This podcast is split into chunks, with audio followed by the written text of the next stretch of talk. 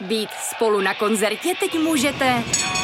Třeba v tramvaji, na firemní poradě i 1000 metrů nad mořem. Jsme tu, abyste mohli být mezi svými kdekoliv. Tak zůstaňte ve spojení díky datům na naší nejrychlejší mobilní síti v Česku. T-Mobile.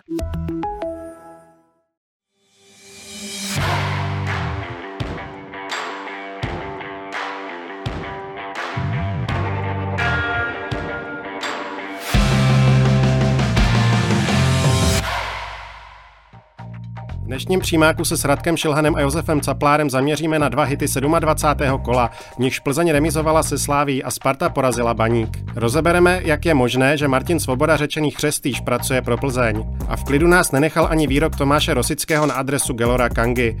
Přímák začíná právě teď.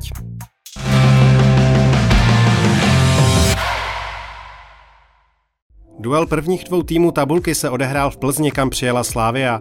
Zatímco první půle nenabídla střelu na bránu, krátce po změně stran šli do vedení sešívaní, když centr Baha doskákal k Ondřeji Lingrovi a ten prostřelil Staňka. Domácí vyrovnali 1/4 hodinu před koncem, kdy po rohu nakrátko centroval Kalvach a Tomáš Chorý se prosadil hlavou. Viktoria v závěru dohrávala bez vyloučeného Buchy, ale na skore už to vliv nemělo a šlágr kola tak skončil remízou 1-1. Tento výsledek asi nejvíc vyhovuje Spartě, která vyhrála v domácím zápase s Baníkem. Ostravané se sice dostali do vedení hlavičkou Jaroslava Svozila po rohovém kopu, Pražané však stihli otočit ještě před přestávkou. Vyrovnání přinesla dorážka Adama Hloška a rozdílový gol přišel po centru Dočkala, který našel přesně hlavu nehlídaného Tomáše Wiesnera. Vítězství 2-1 tak pro Spartu znamená, že po 27 kolech snížila svou ztrátu na druhou Slávii na 4 body. První zůstává s jednobodovým náskokem Plzeň. Dobrý den u vysílání Přímáku dnes napřímo s Josefem Csaplárem. Dobrý den. Dobrý den. Tak jak se vám líbil uplynulý fotbalový víkend v naší nejvyšší fotbalové soutěži? Úplně jsem nechtěl použít takovéto okřídlené. Vám se ten fotbal jako líbil? No, byly tam věci, které se mi líbily, tak ten víkend nebyl jenom českofotbalový, ten víkend byl evropský, takže byla řada věcí, která se mi líbila, která se mi nelíbila, dokonce i na té nejvyšší úrovni, ale já to vnímám spíš jako neutrálně. Abych nadšenej, opravdu nadšenej, jsem byl málo kdy, třeba v České lize to bylo v utkání Ostrava Slavia, to bylo vlastně podzimní poslední kolo, to jsem byl nadšenej z toho zápasu.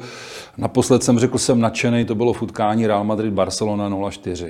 Jak v tomhletom kontextu dopadlo včerejší měření sil prvního s druhým, Viktoria Plzeň, pražská Slavia? Tak když to budu hodnotit jakoby odborně, viděli jsme, zase nabídnu jako pohled České ligy, potom pohled Evropské ligy nebo Ligy mistrů. Viděli jsme nudu, první poločas naprostou nudu, do gólu, bojím se, že kdyby ten gól nepadl, že ta nuda trvala asi až do konce. Pak jsme viděli zajímavý zápas, kdy Slavie si myslím, že vedla zaslouženě. Plzeň srovnala nádherným gólem ze standardky, 20. gól ze statistiky, který dala Plzeň ze standardky. Fotbal jako takovej, hlavně ten druhý poločas si myslím, že byl pro diváka zajímavý, že byl prostě dobrý, ale celkově... Když to srovnám s Evropskou ligou, tohle utkání, nebo prostě Evropské, to člověk vidí, tak to je prostě nekonkurenceschopný. Čistě hypoteticky, pokud Plzeň získá titul, bude dobře pro český fotbal, že titul získá tým, který se prezentuje touto hrou, tímto herním stylem. Včera měl snad 23% držení míče doma. Já si myslím, že by bylo nefér tohle říct, jako jestli to je dobře nebo jestli to je špatně, protože prostě titul se dává za 36 zápasů nebo 35. Pokud ten tým udělá nejvíc bodů, tak si prostě ten titul zasloužil tímhle způsobem. Já budu jenom teďka tady mluvit o tom, co jsem vlastně už napsal. Třeba to utkání, které jsme včera viděli, říkám, kdo byl zklamaný, z čeho je zklamaný. Plzeň takhle hraje pořád. Já jsem byl autorem výroku, Plzeň vede 1-0, vypněte televizi, běžte domů, už se nic nebude. Prostě tenhle ten úsporný systém, který prostě ona volí, jako včera volila první poločas, je u ní standardem a já jsem na to téma napsal, mně se to nelíbí, hodnotím to jako nekonkurenceschopný, těžko si dokážu představit, že najednou přijdou utkání evropský poháry a ten tým najednou přepne do jiného módu a bude hrát jinak, atraktivněji nebo budu říkat konkurenceschopněji. Na Českou ligu to zatím stačí. Další, co mám, Plzeň vůbec v jaké je situaci, změna majitele, ekonomika a tak dále, prostě překvapivý, kolik má bodů, ale prostě můj šále kávy to není, mně se to osobně nelíbí, takhle bych nikdy nehrál, neznamená, že bych hrál líp nebo hůř, ale prostě tohle pro mě to není cesta dopředu. Pro mě to je... Ne. Řečeno s respektem k Michalu Bílkovi, za kterým samozřejmě stojí výsledky. Plzeň byla očekávaná, že bude mít letos problémy. Ona je nemá, ona vede ligu. Ale jak byste to jako trenér vysvětlil hračičkovi Pavlu Buchovi, že ho čeká takovýhle zápas? Vysvětlil tenhle zápas, on je na to zvyklý, oni takhle hrajou pořád, netřeba mu to prostě takhle vysvětlovat. Extrémně to není. Já si myslím, že jo. Já si myslím, že Plzeň v takhle zápasech, tenhle budu říkat, ten úsporný systém, který ona hraje, je ve své podstatě, řekl bych, že to není, je to trend, není to náhoda. Na druhou stránku třeba musím říct, že Plzeň, když jsem ji viděl hrát, říkal jsem, hele, to je dobrý, to se mi fakt líbí, ona se tlačí do góla. Tak to bylo zrovna remízový zápas v Jablonci 0-0, sice na složitém terénu, ale tam jsem viděl celý zápas, že chtěli vyhrát, že zatím prostě opravdu šli. Takže akorát hračičku nebo nehračičku, já se k tomu těžko bych mu to vysvětloval, protože bych takhle nikdy nehrál. Takhle bych prostě, takže si jenom představit, jak bych mu to vysvětloval. Na druhou stranu není to logické, Michal Bílek to zvolil právě proto, měl obavy z náběhu za obranu Sora, no proto mu tam nedal prostor ani metr na ten náběh, proto zacouval, to nebyl autobus, to byl celý dopravní podnik, že jo, který tam stál. Já na to odpovídám, jo. Přineslo jim to nějaké výsledky, přináší jim to výsledky v tabulce.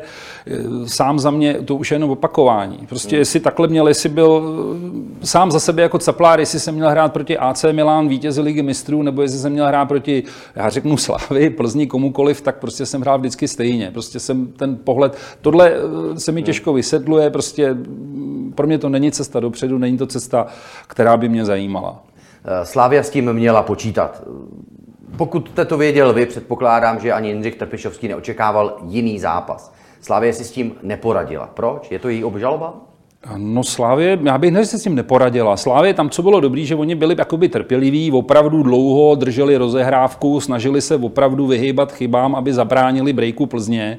Takže tam si myslím, že na to oni připravení byli. To, co mě třeba překvapilo na Slávě, nebo to, co bych čistě fotbalisticky od ní očekával, při těch ambicích, teda, o kterých oni mluví, je to, že v okamžiku, kdy Plzeň, kdy vedla Slávě 1-0, tak se začal hrát jakoby fotbal, Plzeň jakoby opravdu zvýšila ohromně tlak, Plzeň prostě, a já jsem v tenhle ten okamžik jako čekal, že Slavie to uhraje, že to víc uhraje ve smyslu, že podrží víc balon, bude víc agresivní, bude víc napadat hráče Plzně, že vlastně nedovolí z toho udělat takovou tu nakopávanou, že tam bylo spousta centrů, že prostě tomu tlaku prostě ta Slavie podlehla. Kdy ten gól opravdu visel ve vzduchu jako. Ono to tak teoreticky vlastně mělo být, mělo se otevřít ten prostor, Plzeň se logicky tlačila dopředu, Slavie měli mít v tomhle směru navrch. Byla to věc, dejme tomu, systémová? Tohleto, jestli to je systémová věc, ten systém jim fungoval, oni vedli 1-0. V tom okamžiku si spíš myslím, že to není věc systémová, ale otázka, budu říkat, individuální kvality těch hráčů, těžko pokynu trenéra, protože tam asi slyšet nebylo nic. Změny tam udělat musel, tam byly nějaké změny vynucený, i když si o nich taky zase myslím svoje, k tomu bych se třeba potom vrátil, takže spíš si myslím, že v těchto těch zápasech je to už potom otázka opravdu těch hráčů, těch lídrů, který prostě řeknou tohle ne, jdeme do nich, podržíme to, dej to na zem, prostě rozumíte mi, to, co poslední, co Slávie potřebovala, bylo udělat z toho ten letecký den, aby to tam lítalo a vlastně ona tam potom vidíte spoustu nakoplejch míčů, spoustu ztracených balonů, kdy vlastně ona začala pouštět Plzeň do tlaku a ten gól zase k Plzni, ten gól si ona zasloužila, protože ten tlak tam narůstal. Tak na druhou stranu je logické, pokud máte v útoku Bogela s Chorín, tak ty šance, pokud je dobrý centr, tak je velká pravděpodobnost, že se aspoň jeden z nich do zakončení dostane. Vy jste nakousil změny, tak jak byste to vy řešil třeba jinak? Tam jde změny, když jsem se na to díval, tak jsem třeba říkal teďka bez čehokoliv, jako neznám zdravotní stav těch hráčů. Jo. Já bych řekl jednu takovou filozofickou věc, jak všem hráčům jsem říkal, hele, utkání od 70. do 90. minut těch 25 minut dokonce je prostě to nejcennější, kdy všichni můžete růst. A prostě se přiznám, že jsem nikdy, ne, že jsem neměl rád. Pak člověk z toho týmu ty hráče dostává hráče, který najednou je to 1-0, 2-0 a začnou vám dělat kolečka, že střídají a různý zranění a takovýhle zranění a tohle. Já z toho nepodezřívám ani Oskara, ani Lingra, prostě nikoho, jo. Ale tam měl jsem prostě rád, tyhle ty zápasy prostě vyhrávají ty silné osobnosti. V tom nejtěžším, já jsem rád třeba horolezectví, že vlastně do 7 kilometrů vám vyleze každej a tam nahoře už potom je to opravdu o tom, jaký jste. To znamená, první věc je tam prostě Slávě, jakoby, budu říkat, selhala v tom, že nedokázala držet míč, nedokázala se prosazovat svoji vlastní hrou a pustila Plzeň do tlaku a otázka střídání, jestli fakt byli vynucený, nebyli vynucený. Rozumíte mi, prostě jdu to uhrát, já prostě nemůžu oslabit tým, protože střídat tolik počtu to nikdy jako nepřidá tomu. Na druhou týmu. Stranu musíte reagovat na centimetry chorého nějak. No ale pokud tam mám, já nevím, na lavici třeba hráče, který tam přijde a mám ho, který ho uskáká, nebo mám tam třeba stopery, u kterých si věřím, že to dají ve vzduchu, tak si prostě myslím, že tu změnu až tam takovou dělat bych nemusel. Já třeba sám za sebe, zase znova říkám, bych se vracel na prvním místě k tomu, že bych se snažil hrát svojí hrou, držel bych míč, nechtěl bych se snažit prostě nepustit Plzeň do tlaku. Víc přesnosti, víc odvahy, víc ve své podstatě to utkání, já se ho nejdu ubojovat, já se ho jdu uhrát. Pozor, tam byl velmi rychlý střih z toho herního projevu. No. Vlastně Slavie do 1-0, řekněme, územní velká převaha, dominantní na míči, dala gól a okamžitě z toho utekla. Vždycky je třeba se ptát, a to vždycky říkám, to je kardinální otázka pro všechny trenéry. Bylo to tím, že soupeř byl tak dobrý nebo špatný? No proto se ptám. Já si myslím, že tam ten, kdo to úplně změnil, byla Plzeň. Najednou prostě tu hru, kterou hrála, tam kdyby Slávie nedala gól, tak se takhle hrálo, tak to uspalo polovinu diváků, to bylo až do konce. Jo. V okamžiku, kdy padl gól, najednou Plzeň to musela změnit, udělala změny, že jo, v manšaftu, přišel tam Tomáš Chorý, no a najednou začala hrát, jako více tlačila, víc, ona od začátku hrála jako docela, budu říkat, ostře, no a Slávie, tam bych právě čekal tu jejich sílu. Já si osobně myslím, že to bylo hlavně tím, že za mě Plzeň jednoznačně změnila ten přístup, víc riskovala, šla dopředu a Slávie to prostě nedala. Poslední vzájemné utkání v Edenu mezi Slávií a Plzní bylo nechutné. 3 červené karty, obrovská agresivita, nevraživost, sprostá slova mezi oběma střídačkami. Z tohoto pohledu bylo to včera, řekněme, kulturnější zážitek? Určitě ano. A hraje v tom roli osoba hlavního rozhodčího? Tak já jsem na rozhodčí taky, vůbec jsem se vyjadřoval k rozhodčím. Já znova říkám, osoba rozhodčího, vždycky je to na prvním místě o těch hráčích, o trenérech, jsou oni vedený. A osoba rozhodčího u nás, já vidím rozhodčího, mně se prostě líbil a tvrdím, že i u nás jsou rozhodčí, který umějí takhle pískat. Akorát to, co jsem psal jako minule, jsem na to jenom zase opakuju svoje slova, který jsem napsal. Proboha, nebojte se ty lavičky nebo ty hráče vyhodit v 10. minutě na tribunu. To je první základ, abyste si na tom hřišti udělal respekt a pořádek. I ten polský rozhodčí, včera můžeme diskutovat o nějakých zákrocích, jestli udělal chybu, neudělal chybu, ale na hřišti měl pořádek. A všichni to vědí.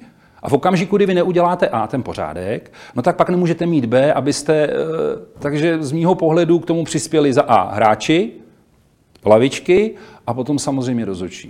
Ale pozor, rozhodčí podal dobrý výkon i v zápase Sparta Baník, alespoň z mého pohledu, byl velmi sebevědomý, nebyly tam nekonečné dohady u vida. A propos zápas Sparta Baník, jak ten se vám líbil? Jak se vám líbila Sparta? Podle Pavla Vrby nejlepší, nebo jeden z nejlepších výkonů v sezóně. Já bych s ním souhlasil. Sparta mě bavila jako diváka, prostě když se na to půjdu podívat, tak Sparta Praha mě prostě bavila.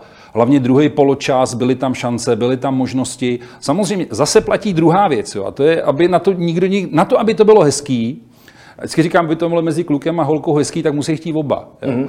A jestliže ty týmy chtějí oba, jakože Ostrava nebetonovala, nezalezla, taky se o to snažila, prostě Sparta byla lepší, byla kvalitnější, zaslouženě vyhrála, měla víc možností, tak prostě to předvedlo, mě jako diváka to bavilo. Jak jsem říkal, že evropský, tak já jsem si přepínal Celta Vigo Real Madrid, Real vyhrál 2-1 a musím třeba říct, jako, samozřejmě můžeme podstatovat k jednotlivostem, ale tohle mě bavilo víc, Sparta Baník, než Celta Vigo Real Madrid. Pozor, Josef Csaplár říká, že zápas České ligy bavil víc, než zápas španělské ligy, než Real Madrid na Celtu Vigo, protože tam Real vedl 2-1, tam se stalo to, co podobně jako Plzeň na půlce půlky, Carlo Ancelotti a naprosto prostě úsporný systém, takový říkám, hele, ty bráněj, ty tohle, prostě se mi to nelíbilo, když to tady to bylo dramatický, tady to bylo takový jako zajímavější. Přesvědčuje Bořek Dočkal, mě ano, ale já nejsem odborník, přesvědčuje vás Bořek Dočkal, že má co dát Spartě? Mně určitě, hráč jako on, já bych hráče jako on chtěl, zase to řeknu, pomím, čísla.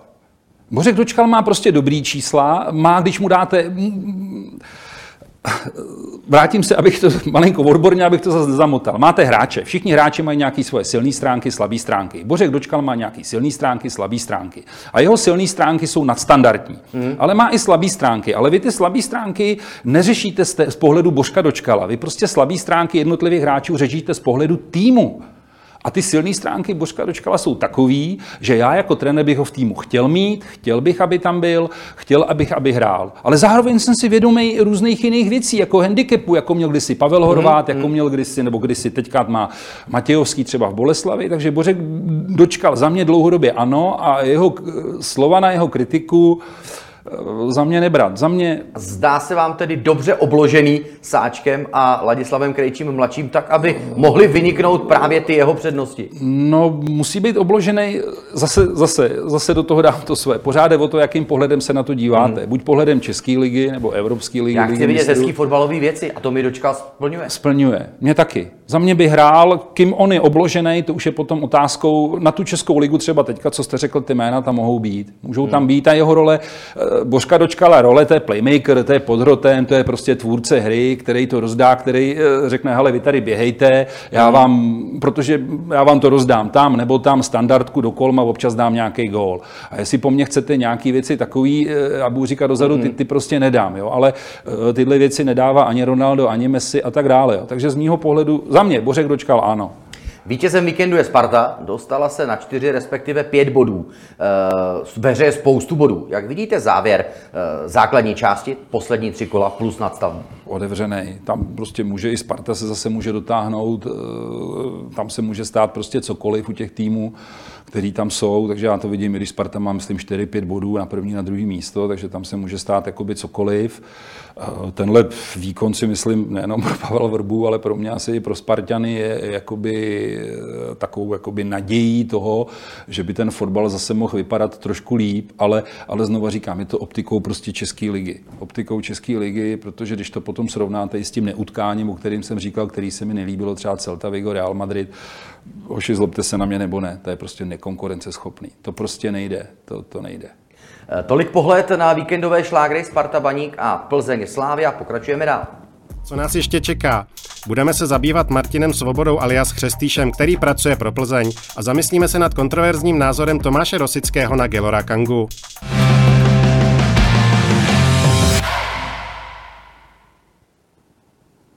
No, je to tak, zjistilo se totiž v minulém týdnu, že pro plzeňskou Viktorii pracuje jedna z nejkontroverznějších postav momentálně v českém fotbale.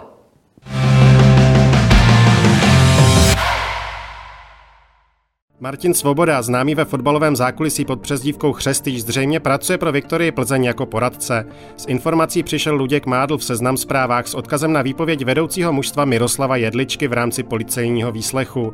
Mádl přitom upozorňuje, že Svoboda má být nadále trestně stíhaný za korupci ve fotbale, zatímco v roce 2014 byl zproštěn obvinění, aktuálně čelí nařčení, že se podílel na korumpování rozhodčích ve prospěch třetiligových Brozan. A jsme zase u té fotbalové kultury, pane Csaplláre, váš názor na to, že on se veřejně nechá spojovat s Viktorií Plzeň, Martin Svoboda. Přijatelné? No, to je samozřejmě nepřijatelné, ale to není, já bych to jako nevytahoval ty věci z kontextu, že teďka by to všechno skončilo u jména Martina Svobody a Plzně a Ady Šátka. Já se k tomu vrátím trošku, neutíkám od té otázky vůbec, ale o tom, jak má fotbal probíhat, jak má fotbal vypadat, aby teda ve fotbale se neděly věci, které se děly.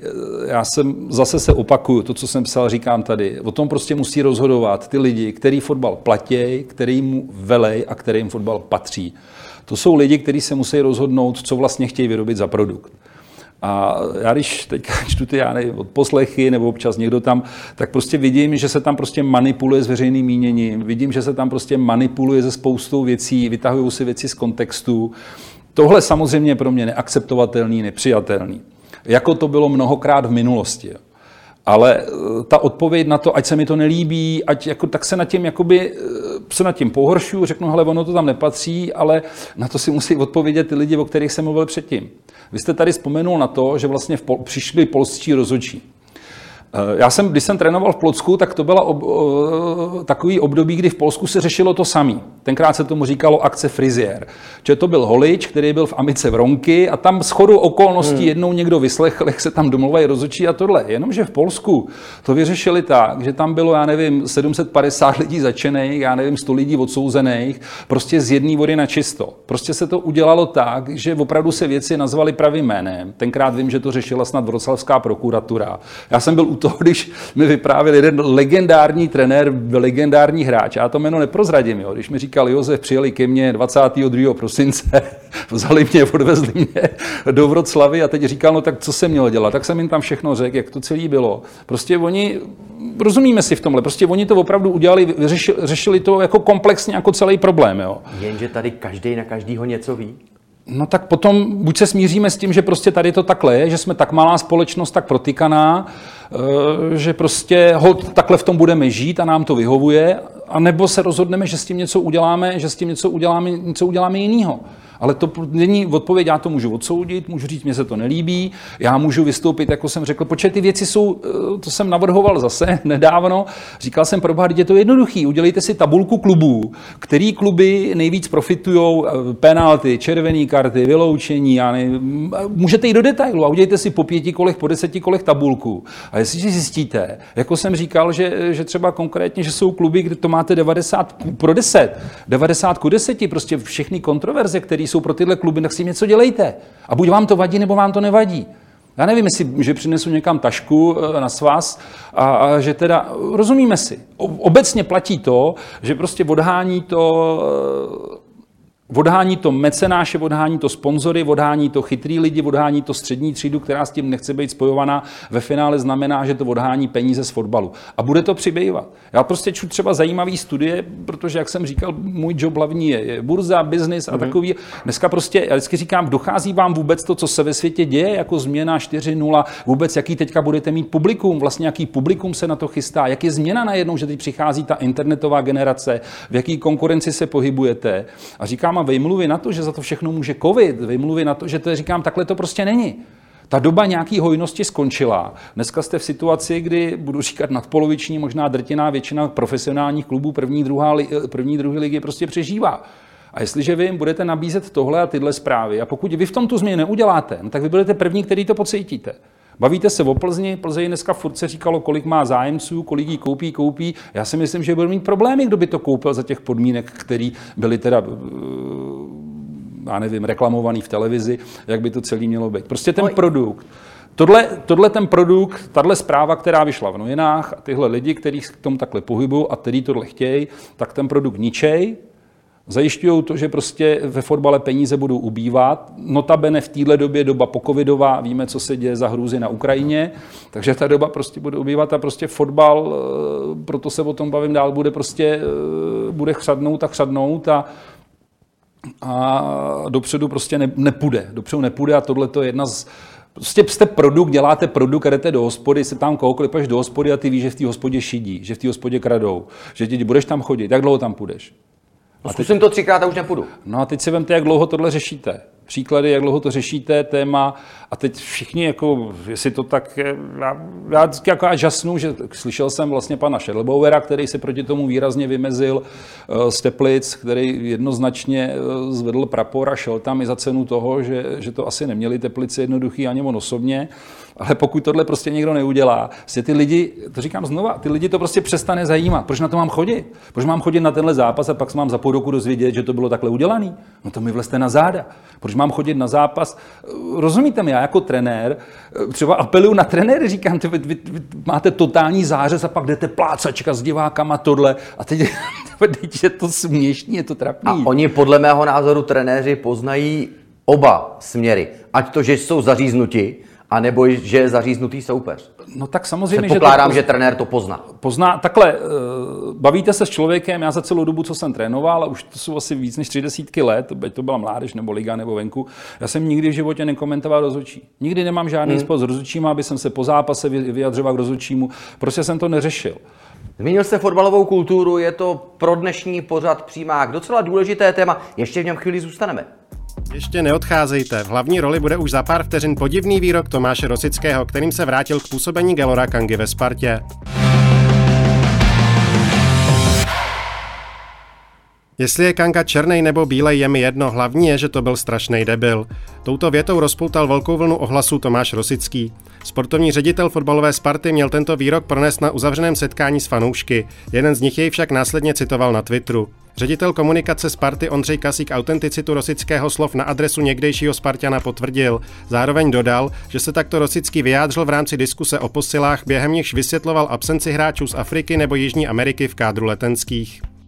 Tak, zaznělo, že Guélor Kanga je podle Tomáše Rosického, teď cituji, je mi úplně jedno, jestli je černej nebo bílej, ale hlavně je debil. Tomáš Rosický opravdu použil tohle slovo. Souvisí to s tím, co jste říkal, s tou fotbalovou, řekněme, nekulturou v České republice. Já vám teď odpovím, jak to vnímám. Já se k tomu zase já neutíkám od toho, ale já na tyhle ty otázky neodpovídám. Řeknu, jakýho důvodu. Odpovím na ní ale, protože vy jste mi řekl větu a já se vždycky, nejenom na vás, to není vůči vám, to je obecně. Já se bojím věcí, které jsou vytržené z kontextu. Víte co, já bych potřeboval číst celý rozhovor, který on řekl, potřeboval bych číst celý rozhovor, rozumím, abych to viděl celý v kontextu. Když mi to podáte takhle, tak řeknu, to je nepřijatelný. No, ale pozor, ale já se bavím o tom výrazu. Teď nechci pochybňovat, jestli to je pravda nebo není. Já se bavím o tom výrazu, který se prostě dostal ven. Bylo to z fanouškovského setkání, bylo to prostě na sociálních sítích. Tohle je věc, která z mého pohledu prostě se ven nemá dostat. Teď je to podstatný. Věc, která se ven nemá dostat. Já jsem mockrát řekl v různých rozhovorech, ty pocen, to je debil. Jak můžu s takovýmhle kreténem?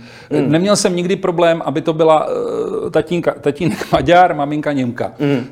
Já jsem říkal, jsem stát jediný trenér, který trénoval ve všech možných náboženstvích, ať to bylo Polsko katolický, nebo ať to byl arabský svět, pravoslavný Řecko, ateistický Česko a tak dále. Nikdy jsem neměl problémy, co se týká barvy pleti, co se týká, prostě pořád jsem ty lidi jakoby rozlišoval dobrý, špatný, prostě je to. Ale o tom, že je někdo debil, nebo ještě i horší výrazy, ty jsem použil často. Hodně často, jakoby, a opravdu jsme mysleli od srdce, ale tam to klíčové je, se to nesmí dostat ven. To my všichni. Přišla reakce Sparty. Výrok nezazněl na žádné tiskové konferenci vysílané v přímém přenosu.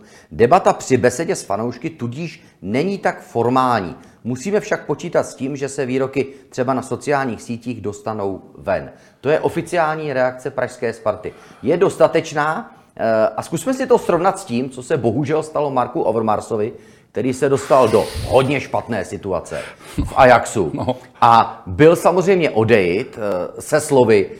Van der Sar mu řekl, vyhazuji nejlepšího sportovního ředitele v historii Ajaxu Amsterdam. No ale tam ten problém byl úplně jiný. Tam ten problém, tohle je nesrovnatelný. Tady já bych viděl, za to se omlouvám. Já teď budu v roli Tomáše Rosického, nebudu obhajovat, protože jsem na jeho adresu spoustu věcí prostě znova, můžu to zopakovat, je tam, kde nemá být, kam nepatří, má být ve Spartě, má mít ve Spartu svoji židli, ale ne tuhle, kterou má.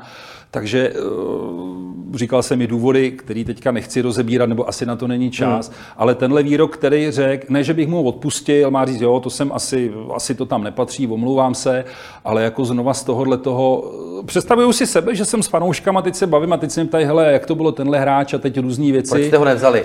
A teď třeba, proč jste ho nevzali a proč jsme nechtěli by, říkám, hele, to je to, jako když se baví s normálním idiotem, ten prostě nemá vůbec i rozumíte mi, tak si myslím, že by mi to asi taky jo. Tam jde o to opravdu si uchránit to, aby to zůstalo tam, kde to mělo. Zůstalo tam, kde se o tom bavím. Já se přece nemůžu bavit stejně tam a tam a tam a tam. Jo.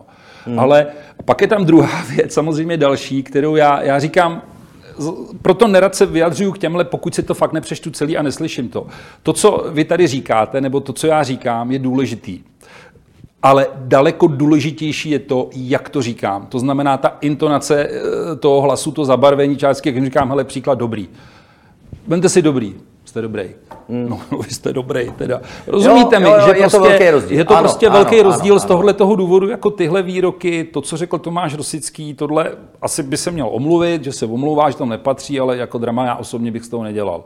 Nakousl jste to, že byste Tomáše Rosického ve Spartě viděl na jiné židli. On v týdnu se vyjádřil, že bude ke své osobě velmi kritický, k sobě sám, v případě, že Sparta nezíská titul, což měl v časovém horizontu 3 let naplánované, a že sám půjde za vedením Sparty.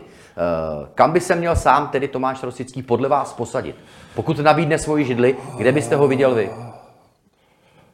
Zase širší odpověď. Tam jde o to, já když budu ve Spartě, nebo když budu se ptát, Vůbec je to můj třeba styl, budu řízení. Tam se Tomáši, co by si chtěl dělat, kde bys chtěl být, na co si myslíš, že máš, kde si myslíš, že jsi nejpotřebnější. Já tě tady ve Spartě chci. Takhle jsem se bavil, jsme ve trenérském štábu a já se vás zeptám, co bys chtěl dělat, co by tě bavilo, abys byl jako tady trenér, za co bys chtěl převzít odpovědnost. Takže to je první otázka, kterou bych začal já. Ale Tomáš podle všeho tu zodpovědnost si uvědomuje a přijal ji. Ne, on dostal, řeknu, že to je problém jakoby jeho, problém, teď můžu s tou udělat i problém bývalých hráčů, který vlastně dostávají ty funkce, dostávají, jsou na těch židlích, kde jsou. Já tvrdím, že tam prostě nepatří a tvrdím to na základě čísel, výsledků. To samý tvrdím na základě, to vůbec neznamená, že jsem jejich nepřítel, že si jich nevážím, že k nim nemám respekt. Klobouk dolů, co dokázali. Akorát, že říkám, že prostě jeden z těch důvodů, proč fotbal chátrá a bude chátrat, jsou, že na určitých místech jsou nekompetentní lidi. Bavili jsme se o rozhodčích, viděli jsme tady Martina Svobodu, to je jiná kategorie. To je prostě bratrstvo kočičí pracky, co tam nepatří. Ale tyhle lidi i v případě Tomáše Rosického ta nekompetentnost spočívá ve dvou směrech, to znamená lidská a potom ta profesní. Ta lidská ne, protože by byl špatný člověk, ale prostě to je full-time job. Tam nechodíte na golf, nechodíte hrát přáteláky, prostě je to 24 hodin denně, 7 dní v týdnu, 365. To je pracovitost, nasazení, snaha se zlepšovat, snaha se vzdělávat. A pak je ta odborná, to znamená odborná je, buď máte základní vzdělání a k tomu máte nějaký odborný, základní, střední, vysokoškolský a tak dále. A z tohohle prostě tvrdím dlouhodobě, že prostě jelikož ty kluci nesplňují tuhle kompetentnost, tak fotbal nemůžou posunout dál. Pozor, Sparta ztrácí 4, respektive 5 bodů na špičku ligy. Sparta hraje s velmi mladým kádrem. Sparta velmi pravděpodobně bude schopná draze prodat talentované fotbalisty. I z tohohle toho pohledu vám ten Tomáš Rosický z toho vychází jako poražený? Já řeknu jednu věc, jako na ty mladý hráče. Dám příběh, když se mi na to ptají lidi, řeknu vám jeden příběh, jo, jako že Sparta, že má mladý talentovaný hráče. Říkám, tak vám řeknu jiný. Řeknu vám představte si, že vy jste Florentino Pérez v Realu Madrid a říkáte, no, sice jsme 15 let nebyli v Lize mistrů, sice máme 2 nebo 3 tituly, ale teď to všechno hrajeme s mladýma hráčema, budeme je prodávat. No, tak už nebude Florentino Pérez šéfem Realu Madrid. Rozumíte mi? A teď jde o to, v čem vidí Sparta sama sebe. Jako říkat si, vychovám mladý hráče a my je prodáme, je prostě nesmysl. To prostě Sparta má nějakou historii, Sparta má nějakou tradici. Pro mě to je vzor, pro český fotbal, pro mě to je klub, který prostě tady má určovat trendy. A říkat si, jako o tom, teď jsou tady mladí hráči a my s nima budeme hrát, no ale my jsme 15 let nebyli v Lize mistrů, máme 3 tituly, je prostě nesmysl. Já tady jako nechci úplně primárně působit jako obhájce Tomáše Rosického, ale letos ta Sparta má ke špičce nejblíž. Za posledních třeba 5-6 let. Nemyslíte si? Nevím. Musel bych vidět samozřejmě čísla, musel bych vidět, já když zhodnotím Spartu, která je teďka, jak je, tak bych na prvním místě chtěl vyzvednout, zase to vyzvedávám v tom, co píšu, Pavla Vrbu, jo. Prostě ten tam přijde, nepodléhá nějakým tlakům, chudák, když ho vidím, jak je zničený, jak vypadá na té lavici, tak si říkám, asi tě to něco stálo, asi to tam, takže to bych tam viděl jako primární. Neviděl bych tam Tomáše Rosického na tomhletom místě. Viděl bych tam Pavla Vrbu, který s tím týmem dělá to, co dělá. A pokud vezmu Spartu, zase budu se bavit o sobě, pokud vezmu Spartu, pro mě měřítko Sparty je Liga mistrů, pro mě měřítko Sparty je Evropská liga, pro mě měřítko Sparty, když se mě na něco zeptá, řeknu, hlejte se, pokud já nejsem schopen během půl roku Spartu vyprodat, pokud nejsem schopnej, teďka říkám třeba jednou tak navýšit počet lidí na Twitteru, Facebooku, Instagramu, aby to vidělo ty, tak jsem prostě selhal. Protože v tomhletom číslu je napsaný všechno. V těchto číslech je napsaný úspěch na hřišti, je tam napsaná kvalita hry, je tam napsaná, to znamená ten klub, prostě musím být schopen přivést do černých čísel nebo do čísel, o kterých rád mluvím. To je pro mě Sparta. Jestli Spartu budu vidět optikou, že ona vyhraje Českou ligu a teď je na špici, za mě, rozumím, já to nechci, ale Česká liga, vemte si, jaký má koeficient česká reprezentace, jaký má Česká liga, vemte si, kolik hráčů máme venku ve velkých klubech, vemte si, na jakých pozicích ty hráči hrajou, tak prostě pro mě to je málo. Pro mě to je, pokud srovnám tu historii, kterou to Sparta měla před nástupem nového vedení, no tak za mě, nezlobte se na mě, chlapci, ale tohle prostě je málo. Za mě tohle, pro mě tohle není Sparta. To je takhle. Asi jste mě nepřekvapil tím, že po té, co Sparta získala poslední titul v roce 2014, tak jste řekl prostě, že to je málo. Říkáte to přímo, přesně jak je vaším zvykem.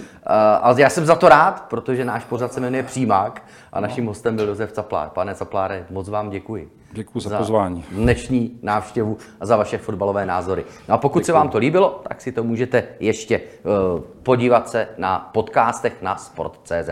Díky za pozornost.